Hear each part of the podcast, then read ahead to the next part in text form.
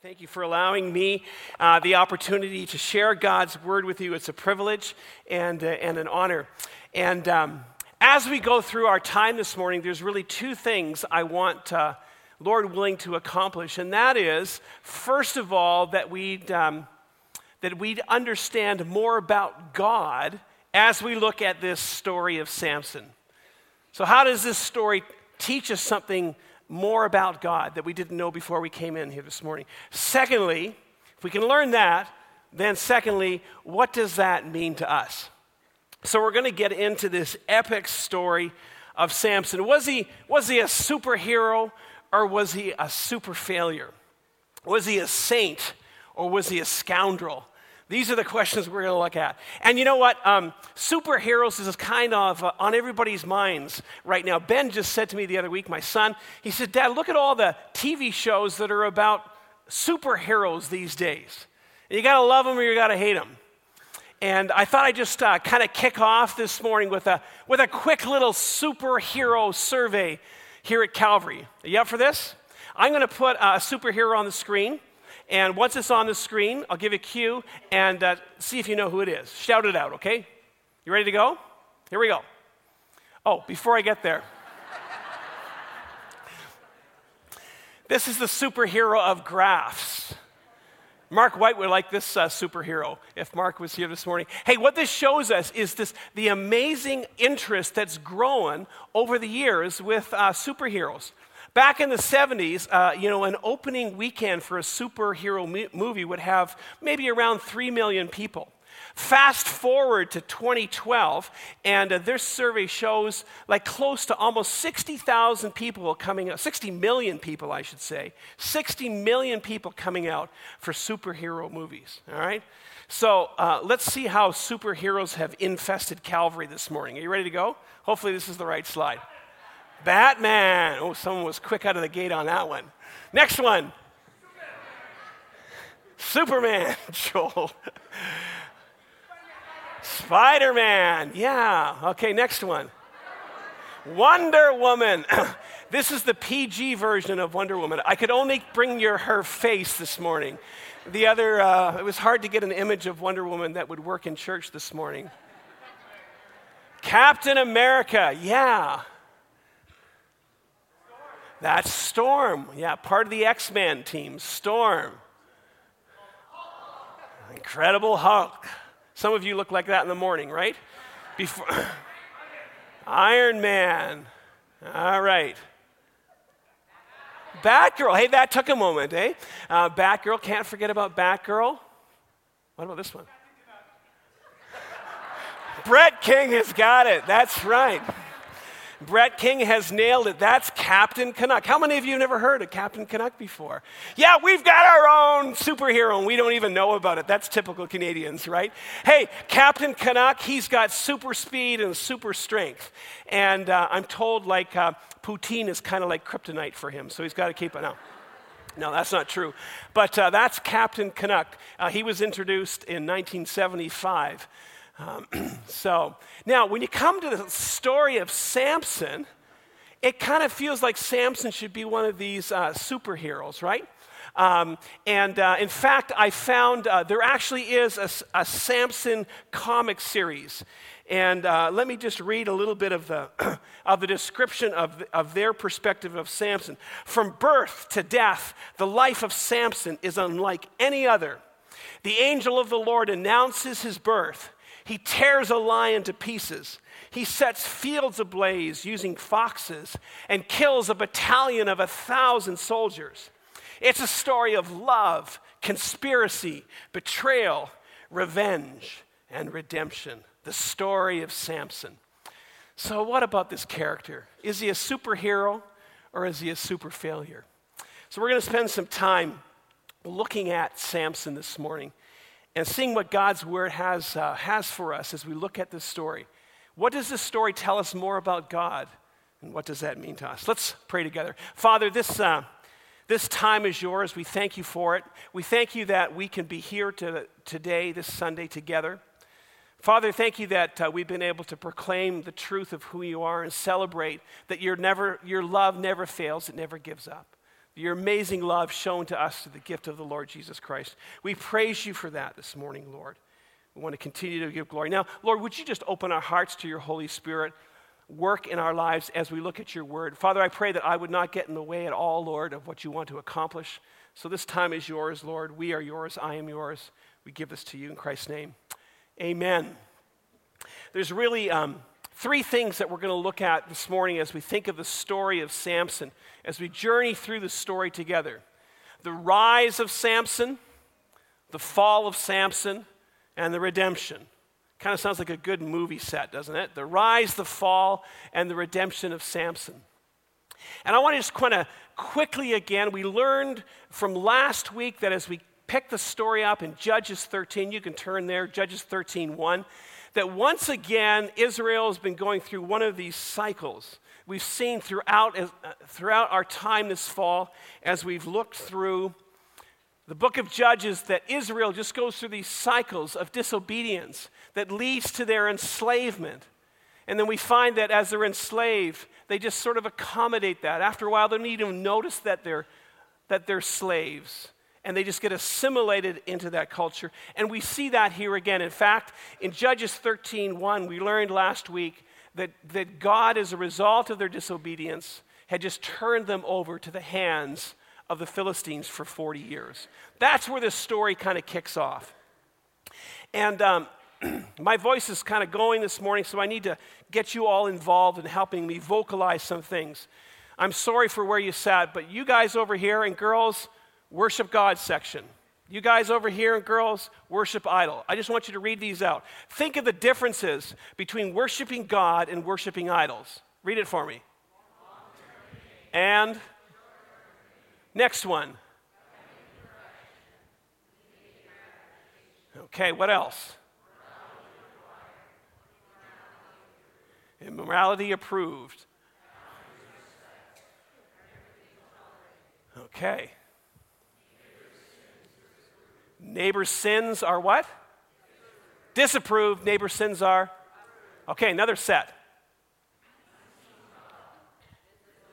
Yeah, this group over here, you can touch, you can feel, you can see your idols, your gods. God, it's an act of faith over here, isn't it?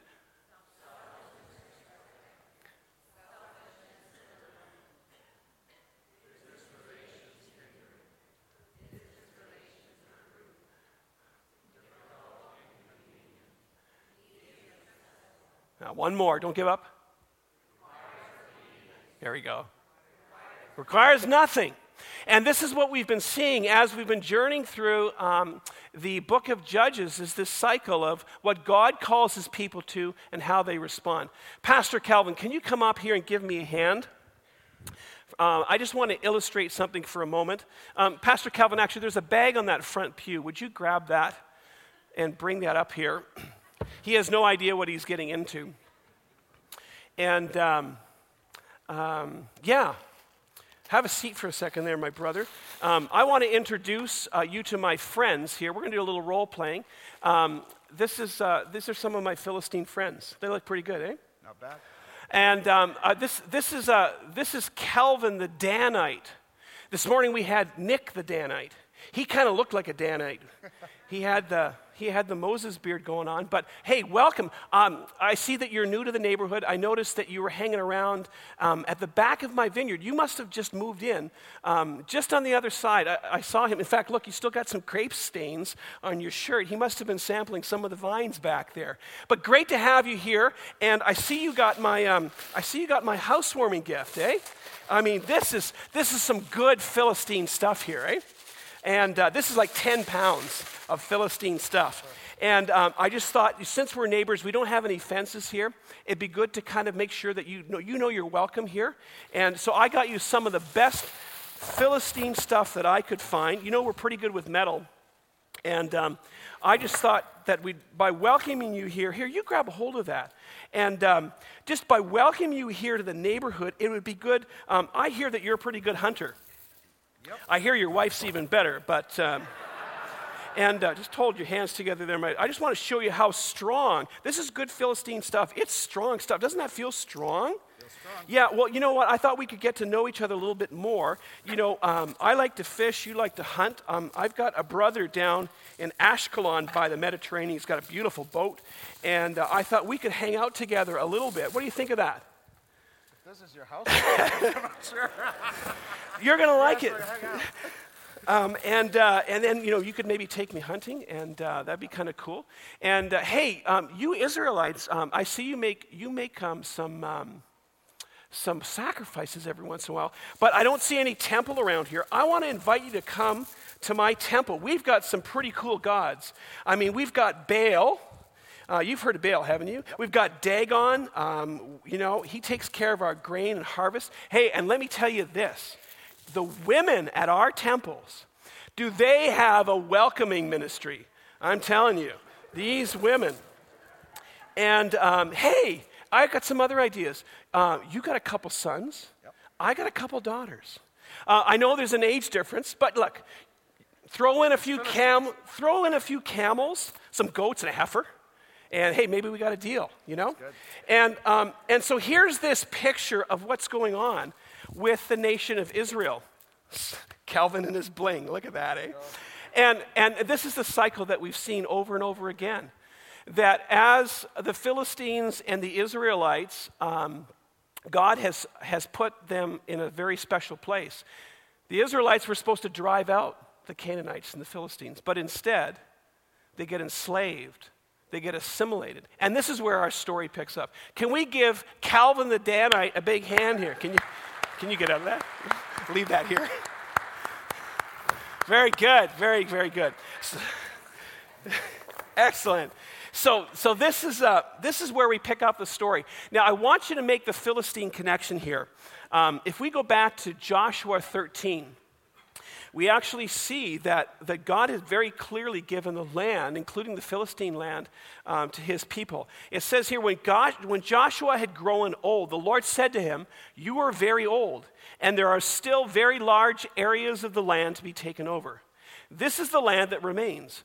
All of the regions of the Philistines and the Geshurites from the Shihor River on the east uh, coast of Egypt to the uh, territory of Ekron on the north, all of it is counted as Canaanite, though it's held by five Philistine rulers in Gaza, Ashdod, Ashkelon, Gath, and Ekron. So we see back in Joshua that God's been very clear about, about this land. Look also now at Judges 3, verses 1 to 4. If you have your Bibles, you can turn there and read with me. Judges 3, 1 to 4.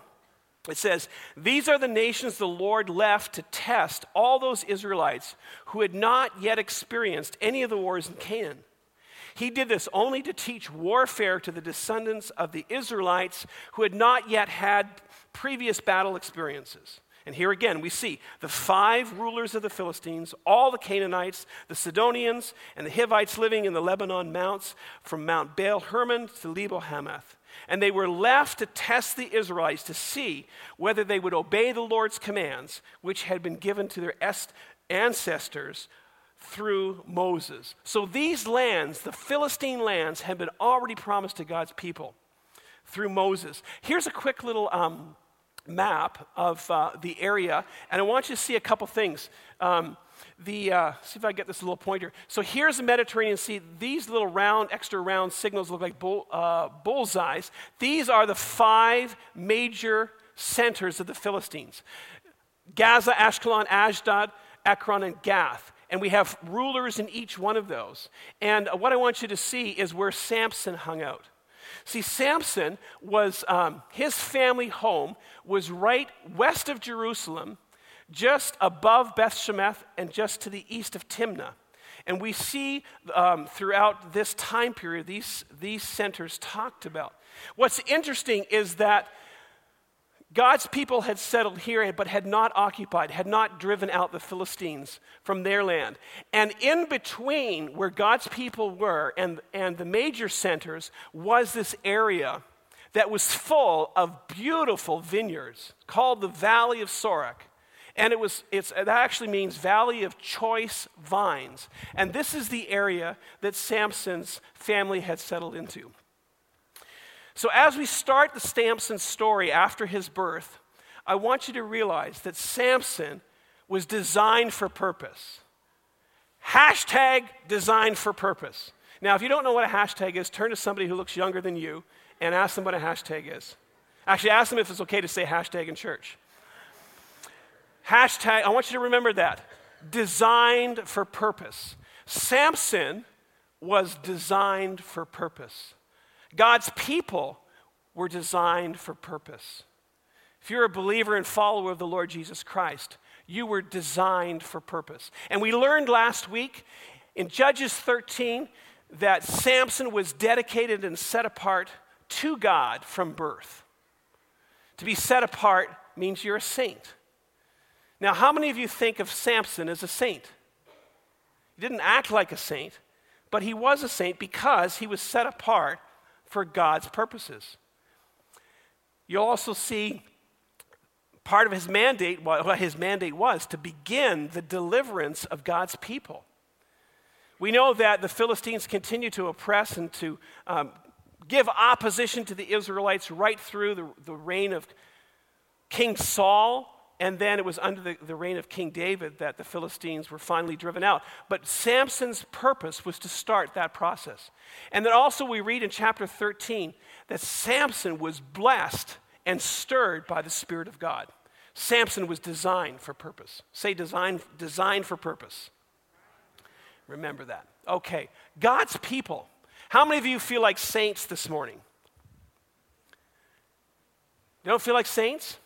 We have this idea of sainthood is that it's, it's really an indication of are we saintly? But sainthood is about being set apart.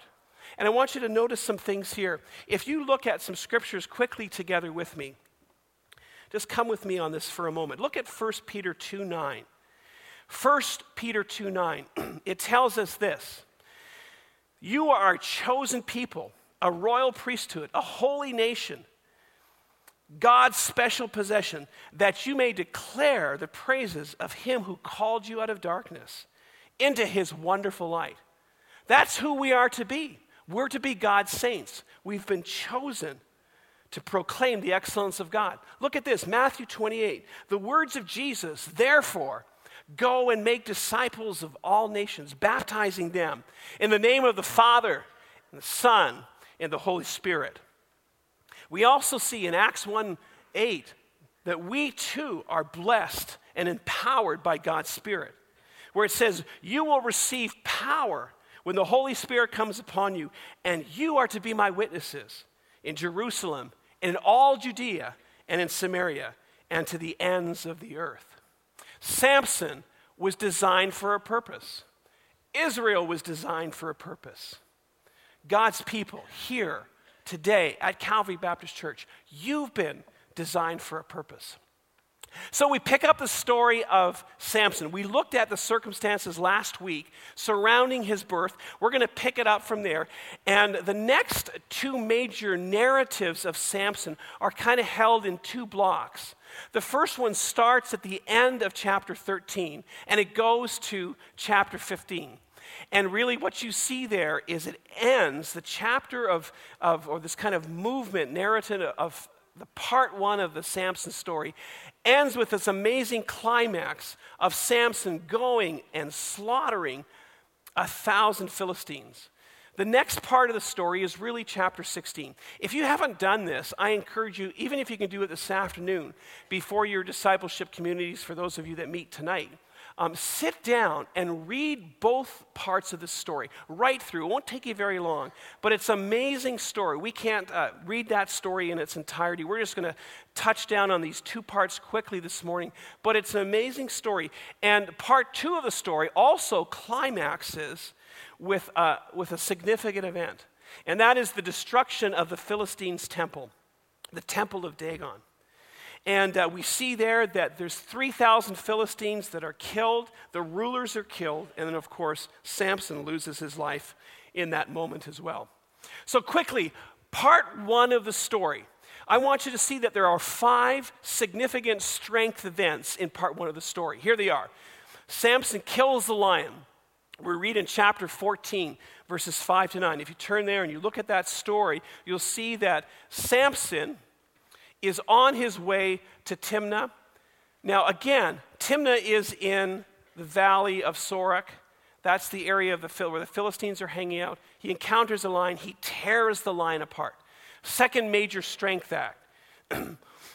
As a result of a riddle that he has lost, because the Philistines have cheated, in order to satisfy the debt that he owes, Samson hightails it down to Eshkelon, finds 30 guys. Scripture tells us that he strikes them down. He takes their clothes in order to pay the bet, the bet off that he's made about this riddle. That's the second strength event. Third one, you'll see there, he burns their fields. So he gathers 300 foxes or jackals, it's the same word in Hebrew, and big tails lights them on fire, destroys their fields through these foxes.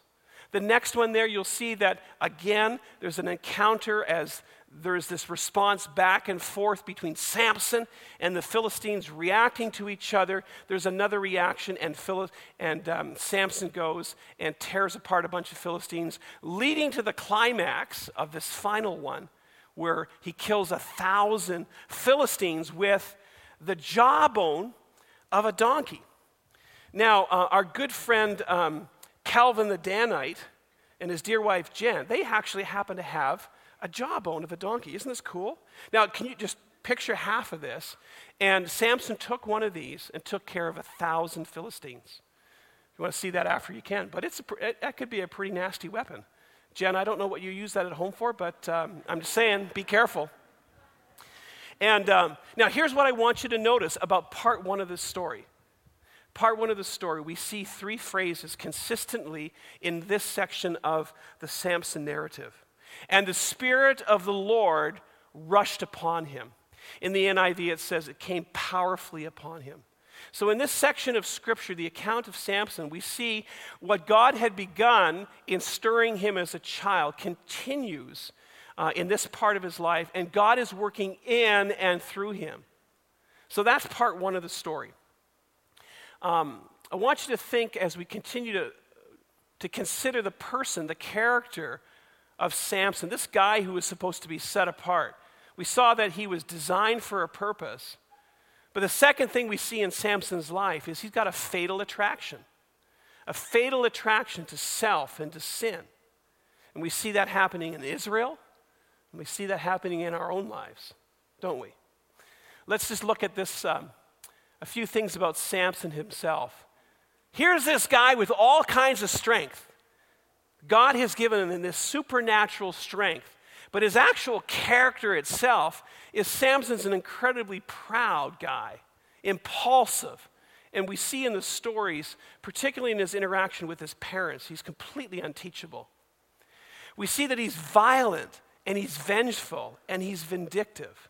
It's really interesting as you look through Judges 14 and 15, we don't see Samson doing anything with the Philistines that isn't related to vengeance. It's all about paying them back for what they did to him.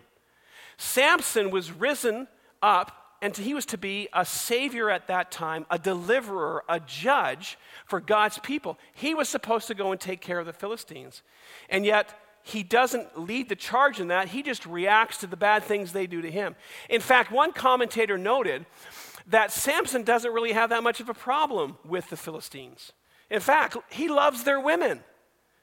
We don't see him every time, actually, you'll see that back and forth, back and forth. And he says to the Philistines, Hey, I'm just going to repay you for what you've done to me, and then I'm done. And then I'm done. This is the kind of guy he is. The other thing we see is he's got an incredible appetite for their women, sexual appetite. Life Church, uh, their pastor there, Craig, identified a couple things that's really important for us to think about as uh, we look at this story as it might, might cross with our hearts and minds sometimes. We see this behavior. Look at, look at Judges 14, verses 1 and 2. A couple things just to quickly point out. This, this story is about Samson going down to Timnah. So that's west of his home. And that's in Philistine territory. And that's in the whole area of the vineyards, the, the valley of the choice vines. Now remember, Samson being set apart as a Nazarite, there was three key things. One was he was supposed to abstain from wine, but not just that, he was not supposed to eat grapes, not the skin, not the seeds. If you go back to, to, Numbers 6, Numbers chapter 6, you'll see the, the details about what Nazarites were supposed to do when they had a vow, and, and that was a key component of it. Well, here, Samson is trotting through the vineyards of the Philistines and should be the last place in terms of somebody who's been set apart. And yet, God still uses that for his purposes. But here's where Samson is, and he sees a woman from Timnah, and he says to his parents, I want her, go get her for me. That's the kind of guy he was. For she looks right in my own eyes. She's looking good. I want her. And of course, we see in this dialogue in chapter 14 that his parents immediately remind Samson that that's out of bounds. God has been so clear. If you go back to Joshua 23, verses 12 and 13, God has told the people so clearly if you intermarry with these people, your history. And yet, Samson, and of course, uh, he's dialoguing with his parents, but he's not going to listen. He doesn't care. He wants her. He's seen her and he wants her. I deserve it. So the story goes on in chapter 14 that his parents give in. They decide to have this big wedding, and they're traveling back. And of course, we see him as he's on his way back to Timnah. He must take a right turn goes off course back into the vineyards and he encounters the lion that he had killed before, and there is honey there. Again, another violation of his Nazarite vows. He wasn't supposed to touch anything that was unclean. A dead carcass was unclean. And yet he sees something and says, I want that. I deserve that. I'm going to grab that. And you'll note in the account, he, doesn't, he gives it to his parents, but he doesn't tell his parents where it came from. You know there's something wrong. So that's the second thing that we see in this little story. The last one you'll note here is uh, uh, this attitude that I can handle it. As the story goes on, he goes down for the wedding, the wedding preparation, and there's a seven day feast. In fact, the Hebrew word is mishteh, and that whole idea, it's a seven day drinking party. It's seven days of, of the wine is flowing, and again, this is something that, as part of his vow, he should not be a part of, let alone his relationship with a Philistine woman. But Samson's like, hey, she looks good to me. I want her. She's right in my own eyes. I can handle it. And that's what we see happening here uh, in the story of Samson. Now, quickly, I wish we had more time, but let's quickly pop into the second part of the Samson story. So, this is really chapter 16. And again, we see a bunch of feats of strength from Samson. But here's the key thing. Remember the words that we saw earlier in part one of the story? And the Spirit of the Lord rushed mightily upon him. We don't see those words in chapter 16 anymore. They're gone. They're gone. Here's, the, here's some of the major events that happen. Chapter 16 kicks off with a story of Samson visiting a prostitute, again, off limits in Philistine territory, deep in Philistine. Gaza's close to the coast. He's way into Philistine territory. And of course, it's still an amazing story that God uses because as he finds out that the men of the city, city are waiting for him, he goes, uh, he leaves in the middle of the night, grabs these huge gates of wood and metal, tears them out of the posts, and the scripture tells us that he carries them away to a hill facing Hebron, which was Jewish territory, as a statement of, I'm taking your protection away. Keep in mind, back in those days, you know, the town gates, the city gates, they were a major component of, of protection for those people. And Samson just rips that out and away he goes. And then the story moves on to the story of Samson and Delilah. And here we see again feats of strength that are happening here. As Samson presses him, sorry, as Delilah presses Samson for the secret of his strength, he tells her a number of lies. And she tries, of course, with the help of the Philistine rulers, with the promise of tremendous amount of money, like 140 pounds of silver is coming to her way if she can broker this deal. And so we see that Samson escapes from the seven fresh bowstrings. The second attempt, he escapes from the new ropes. And the third attempt, he escapes when she, she ties his hair into the loom. And more feats of strength. But then the final one, of course, is the end of chapter 16, where we see a whole different scenario happening where Samson releases himself to God. His eyes are gouged out. The very thing that he has been saying, right in my own eyes, he doesn't have those anymore. He's been now enslaved by the very people that he was called to deliver. And he calls out to God, God, give me strength one more time. And we see God answering his prayer. And he destroys 3,000 Philistines, he destroys the rulers. Perhaps more importantly, he destroys their temple and he destroys himself. I want you to think about what this shows us a little bit about God as we, as we go through the, the rise of Samson. He was designed for a purpose. God's people are designed for a purpose. Samson clearly didn't act like a saint, he was a scoundrel. We looked at some of those characteristics. He had a fatal attraction to sin a fatal attraction to the things that God had told him were off limits. That's what God's people often do. That's what we often do. We have a fatal attraction to sin. But the story doesn't end there. That's what's amazing about this story. That's what's amazing about God's word. As we go through, we, we see that God always has a plan. In this particular case, we see again a plan of redemption. I want you to think about a couple things. as we, as we consider the journey that Samson went from this moment of shame where his eyes are gouged out and he's enslaved by the Philistines to this. If you go to Hebrews 11, you'll see an account where, um, where in God's word we have all these different heroes that are listed.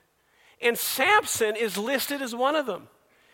And along with some of the other judges, He's identified as one who, through faith, conquered kingdoms, administered justice, and gained what was promised.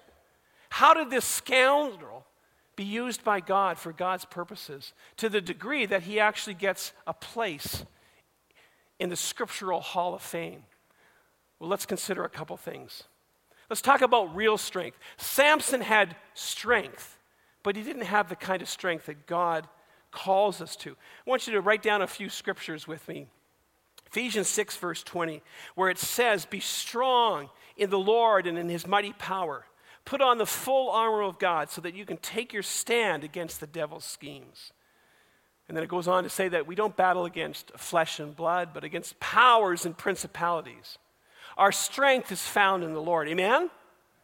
2 Corinthians 12, verses 9 and 10. There's a couple things from here. If we read that passage, we find that God tells us that His grace is sufficient for us, and His power is made perfect in our weakness. It's really important stuff. You know, guys, often we think that because we're strong, because we're this, we're that, that we can handle things, that we can deserve things. Girls, I think we fall, we, you fall into the same trap sometimes. Hey, I can handle this hey, you know what? It's not that bad. It's not that big of a thing. But we find that in our weakness, if we will admit that we are weak, that God's power will be made strong through us. I'd like to suggest to this when we started talking this morning about heroes, there's only one hero. There's only one hero, and that's God. God is the one and only. And this is the message. We see that God is faithful. 2 Timothy 2, here's a trustworthy saying. Here's a trustworthy saying that if we are faithless, he remains faithful. The contract isn't if we're faithful, he's going to be faithful. It's even when we're faithless, God is faithful. Look at this next one. In 1 Corinthians 1 26 to 30, and also in 1 Thessalonians 5 23 we're told that God chooses the lowly things of this world for his purposes, so that no one will boast except to boast in the Lord. 1 Thessalonians, it reminds us that the one who calls us, God, he will remain faithful and he will do it. The last thing I want you to think about about our amazing God is he pursues us with unrelenting love. We just sang that song a moment ago. Your love never fails, it never gives up, it never gives up on me. And as we go through Scripture, we see many accounts where God, where God's faithful, steadfast love, all throughout the Psalms, it talks about the steadfast love of God. Psalm 107 is a great example of that. In Romans 8, it kicks off that chapter, reminding us that there's no condemnation for those who are in Christ Jesus. The amazing power of God's love. Ephesians 2, verses 4 and 5.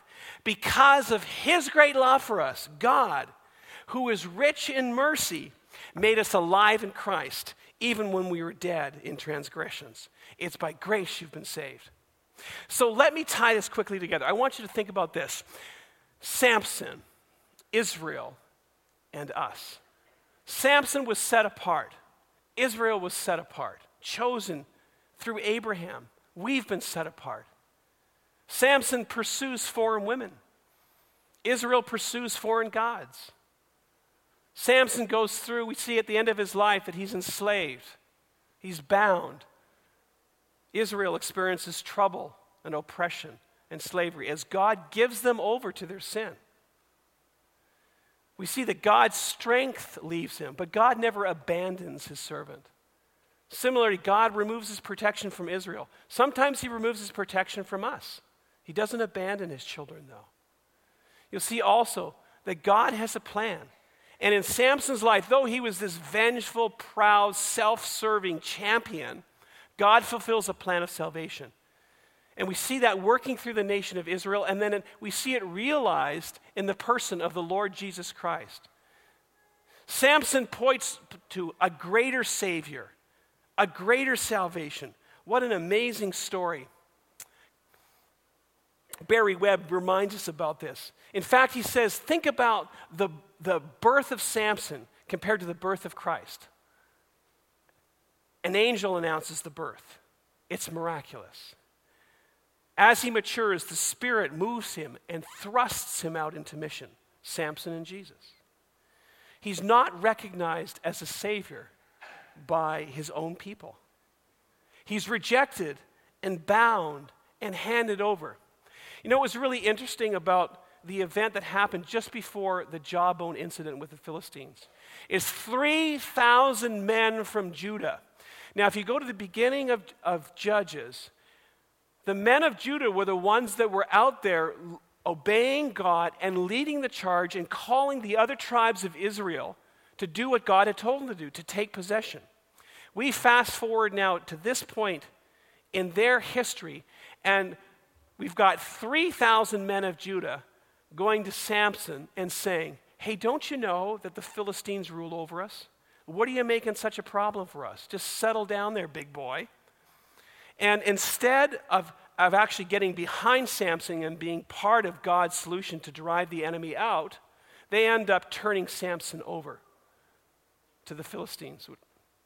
Amazing. Jesus Christ was rejected by his own people. Jesus Christ has been rejected right now, isn't he? Amazing. And then we see both with Samson and the Lord Jesus Christ that there's a climax to the story. For Samson, it ends of course, in the temple being destroyed, the Philistines, the rulers, and Samson giving his life as part of the deliverance, as part of the salvation strategy for God's people. The Lord Jesus Christ was born. We're going to be celebrating this in a few more weeks. We celebrate it every day, I hope, in our lives that Jesus Christ came to this earth to be born of a virgin, to walk among us, but to give his life on the cross for my sin, for your sin. And then the amazing power of God's work on the cross and the resurrection reality that Jesus Christ today is seated at the right hand of God the Father. It means that the power of sin and death and darkness is over for the believer. Amen? That's the salvation story. And that's why grace wins. Yes, we're designed for a purpose. Yes, we have a fatal attraction to sin and to self and to idols. But yes, we have a God who loves his people, and grace wins. As we wrap up this morning, I wonder if there are any of us who wouldn't say, we need to do something. You know, we've been journeying through this talk on Judges for a couple months now. But hey, maybe you just popped into Calvary here for the first time and you haven't been tracking with us in this story. But but you've heard about this person of Jesus. Maybe this morning you need to respond in faith to the Lord Jesus Christ. For others of us, I wonder how long we're going to keep on carrying these crazy chains. You know, we've been, um, we've been talking about sin and slavery and swimming in the, in the cultural current. And, um, you know, Calvin brought this thing up to us. Calvin's a big, strong guy. It's about 10 pounds of chain. He could handle it.